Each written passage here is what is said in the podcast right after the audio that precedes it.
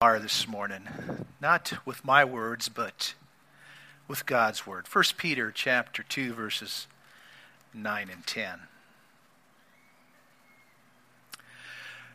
But you are a chosen people, a royal priesthood, a holy nation, a people belonging to God, that you may declare the praises of him who called you out of darkness into his wonderful light. Once you were not a people, but now you are the people of God. Once you had not received mercy, but now you have received mercy.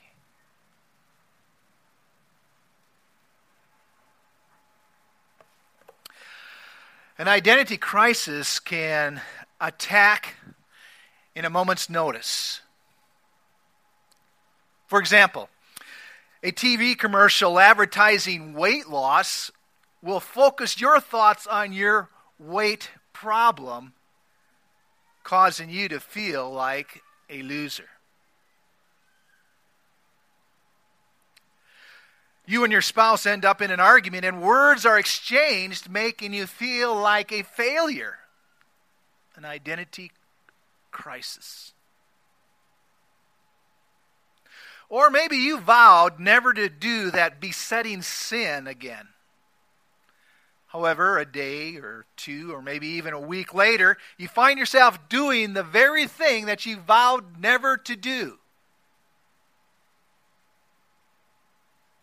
The result? An identity crisis. You feel like a failure, so you say, why even try? You encounter hopelessness, and you respond by saying, oh, what's the use? You grow tired of who you are, and you say, I hate myself.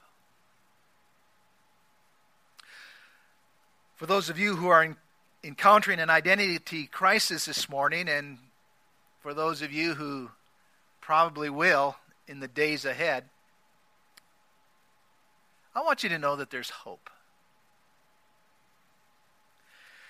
Verse one of that song that we just listened to by Jason Gray, entitled Remind Me Who I Am, he says this in verse one, when I lose my way and I forget my name, remind me who I am.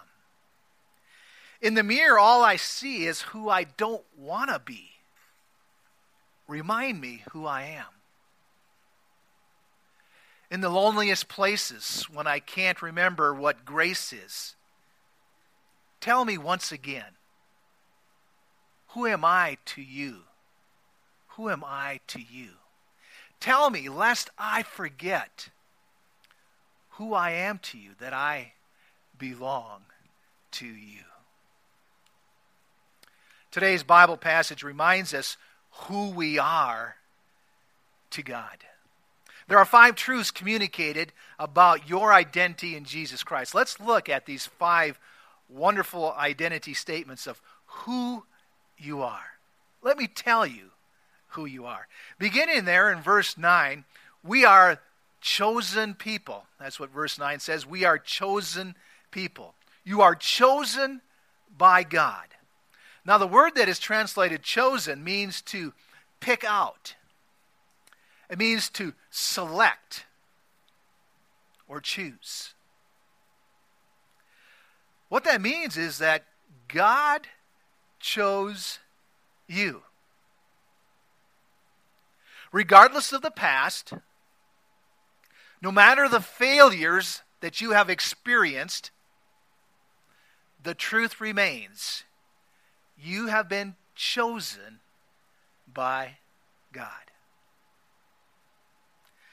Second Thessalonians chapter two, verse three says this, but we ought to always to thank God for you, brothers loved by the Lord, because from the beginning God chose you to be saved through the sanctifying work of the Spirit and through belief in the truth. Let me tell you who you are. You are chosen by God. Secondly, Scripture tells us that we are a royal priesthood. What is neat about that particular title is that it incorporates both kingship as well as priesthood. Let's break it down a little bit further. You are royalty. You are a royal priesthood. You are royalty. Galatians chapter four, verse seven says this, "So you are no longer a slave, but a son or a daughter. And since you are a son and daughter, God has made you an heir." God has made you an heir. Through faith in Jesus Christ, you become either God's son, if you're a man, or God's daughter, if you are a lady. And uh, as Galatians says, you're more than a son and daughter. You are an heir to the king, which means that you are royalty. Let me tell you who you are. You're royalty.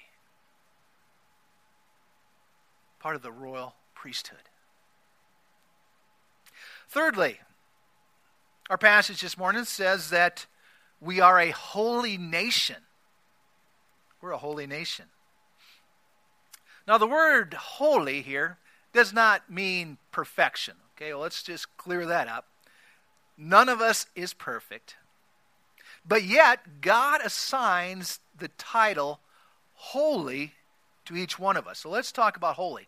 Uh, holy means to be set apart. In the past, I've used the illustration of fine china. Uh, the real good china is on display in our home in what we call the china hutch, right? It's on display. And that special china is used only on special occasions, right? That china, those plates, those goblets, that silverware has been set apart. In other words, it's holy. When you begin feeling like you're not good enough, remember, God says you are fine china. You are holy. You have been set apart. You're not like others because God says, I have chosen you, and you are a royal priesthood. Number four, verse nine says that you belong to God. Other Bible translations say that we are a people for his possession. We belong to God. We are a people for God's possession. Uh, think with me for a few moments, would you?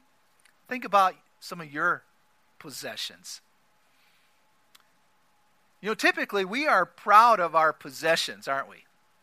Whether it's an old vintage tractor or car, or even a brand new baseball glove, those possessions we're proud of, and we want to talk about them. We want to display them and show them. We're not embarrassed. In fact, we there's there's a healthy pride there. You know, we're thrilled to call that possession mine. I bought that. I fixed that. I rebuilt that. That's mine. Listen to this. God is thrilled to call you mine.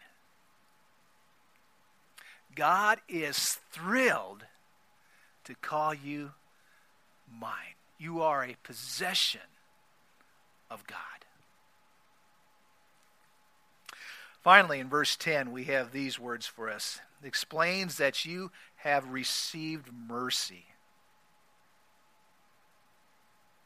You have received mercy. You see, one of the fears that uh, we carry around that affects our identity is this fear, and it sounds like this. If God really knew, I mean, if God really knew what I truly was like, he'd slam the door on me and walk away. If he really knew, However, here's the truth. Let's, let's put that lie to rest. You are a recipient of God's mercy. And what is mercy? Well, here's a simple definition of mercy. Mercy is not, okay?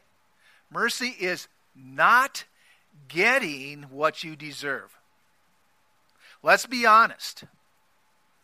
Let's be honest about ourselves. We know that we're no good, right? Let's be honest. We know that we fall short. We're not proud of our past and the things that we've done, right? And because of that, we know that we should have the book thrown at us. Could God throw the book at us? He could.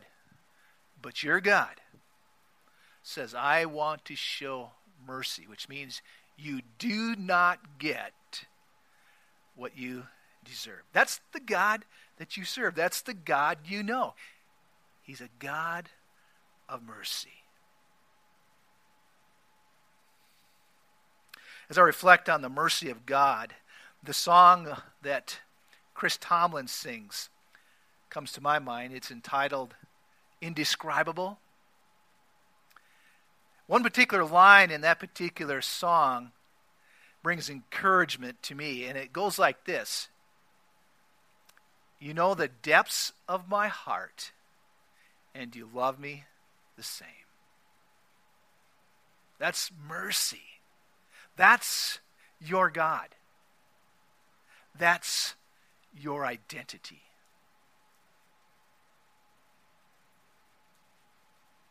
We began our time this morning listening to Jason Gray's song, Remind Me Who I Am.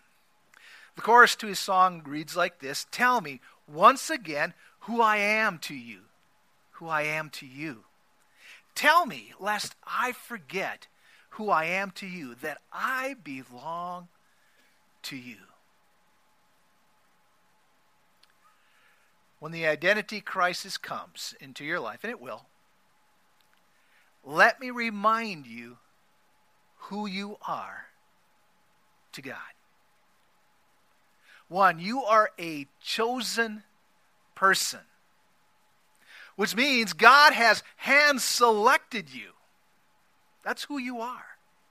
Secondly, you are a royal priesthood. You are royalty. You are an heir to God. Thirdly, you are a holy nation. You've been set apart. You are fine china. Number four, you belong to God. You are God's possession. As we talked about possessions, we like to talk about our possessions. God likes to talk about you. He's thrilled to call you mine.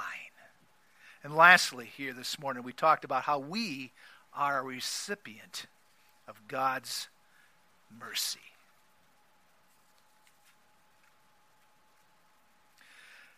The enemy will beat you down. The evil one will have you believing and thinking things that are totally false and untrue. When that period of time comes into your life, remember First Peter chapter two, verses nine and ten. I'll tell you who you are. You are a chosen people, a royal priesthood, a holy nation, a people belonging to God, that you may declare the praises of him who called you out of darkness into his wonderful light. Once you were not a people, but now you are the people of God. Once you had not received mercy, but now you have received mercy. That's who you are. Let's pray. God, thanks again for reminding us of who we are. In Jesus' name we pray. Amen. You're dismissed.